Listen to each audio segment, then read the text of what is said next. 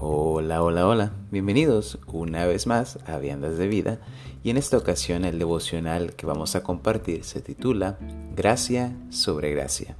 Se basa en Levítico 24 del 10 al 16, que dice así. En aquel tiempo el hijo de una mujer israelita, el cual era hijo de un egipcio, salió entre los hijos de Israel. Y el hijo de la israelita y un hombre de Israel riñeron en el campamento. Y el hijo de la mujer israelita blasfemó el nombre y maldijo. Entonces lo llevaron a Moisés. Y su madre se llamaba Selomit, hija de Dibri, de la tribu de Dan. Y lo pusieron en la cárcel hasta que les fuese declarado por palabra de Jehová. Y Jehová habló a Moisés diciendo, Saca al blasfemo fuera del campamento, y todos los que le oyeron pongan sus manos sobre la cabeza de él, y apedréelo toda la congregación. Y a los hijos de Israel hablarás diciendo, cualquiera que maldijere a su Dios llevará su iniquidad. Y el que blasfemare el nombre de Jehová ha de ser muerto. Toda la congregación lo apedreará así el extranjero como el natural, si blasfemare el nombre que muera.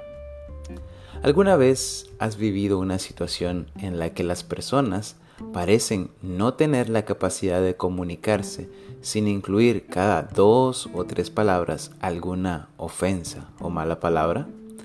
Pareciera que para muchos es esencial usar palabras soeces o blasfemias cada cuatro segundos o menos en orden de comunicar sus ideas en cualquier tipo de situación. Si esto de hablar usando malas palabras les pasa en las conversaciones cotidianas, ¿se imaginan qué tanto las han de repetir cuando están enojados? En nuestra lectura de hoy vemos precisamente eso, una rencilla en la que la situación se fue calentando tanto que uno de los involucrados se enojó al punto de blasfemar el nombre de Dios. Recordamos o recordemos que blasfemar significa literalmente perforar con violencia y figurativamente difamar o injuriar. Es decir, cuando se blasfema es como si se apuñalara la reputación o fama de algo o alguien que en este caso era el nombre de Dios mismo. Y aunque las palabras de un simple, simple mortal no pueden hacer ni la más mínima cosquilla al señorío y gloria de Dios, la blasfemia en su contra era la violación a uno de los mandamientos de Dios, por lo que su perfecta justicia demandaba una consecuencia, que en este caso fue la muerte de esa persona que blasfemó. ¿Se imaginan cómo sería si en nuestro contexto actual tuviéramos que pagar las mismas consecuencias que ese israelita? No podríamos ni movilizarnos por tantos muertos que habría en las calles y en todos lados. De hecho, antes de conocer a Cristo, yo también tenía esa mala forma de hablar con mis amigos, y las blasfemias en contra de Dios y de las personas a mi alrededor eran una especie de normalidad para no quedar fuera de lugar no obstante, la ira que yo merecía por tantas ofensas en contra de Dios y su palabra fue cargada por Cristo. El justo juicio que yo merecía de caer muerto inmediatamente fue asumido por el sacrificio de Cristo en la cruz. Y en vez de recibir esa ira y ese juicio, Dios derramó sobre mí y derramó sobre este mundo gracia sobre gracia es decir, favor inmerecido sobre favor inmerecido. Ese favor que Dios nos regaló en la persona de Cristo es lo único que nos limpia y nos libera del juicio de Dios. Pero para hacer ese regalo efectivo es necesario recibirlo.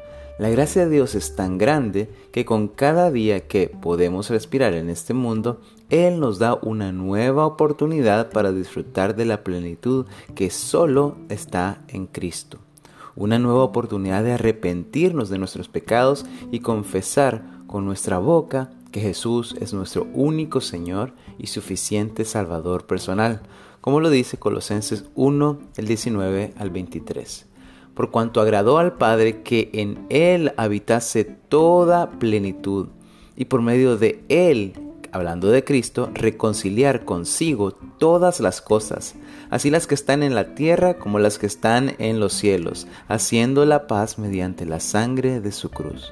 Y a vosotros también, que erais en otro tiempo extraños y enemigos en vuestra mente, haciendo malas obras, ahora os ha reconciliado en su cuerpo de carne por medio de la muerte para presentaros santos y sin mancha e irreprensibles delante de Él, si en verdad permanecéis fundados y firmes en la fe, y sin moveros de la esperanza del Evangelio que habéis oído, el cual se predica en toda la creación que está debajo del cielo. Que Dios te bendiga.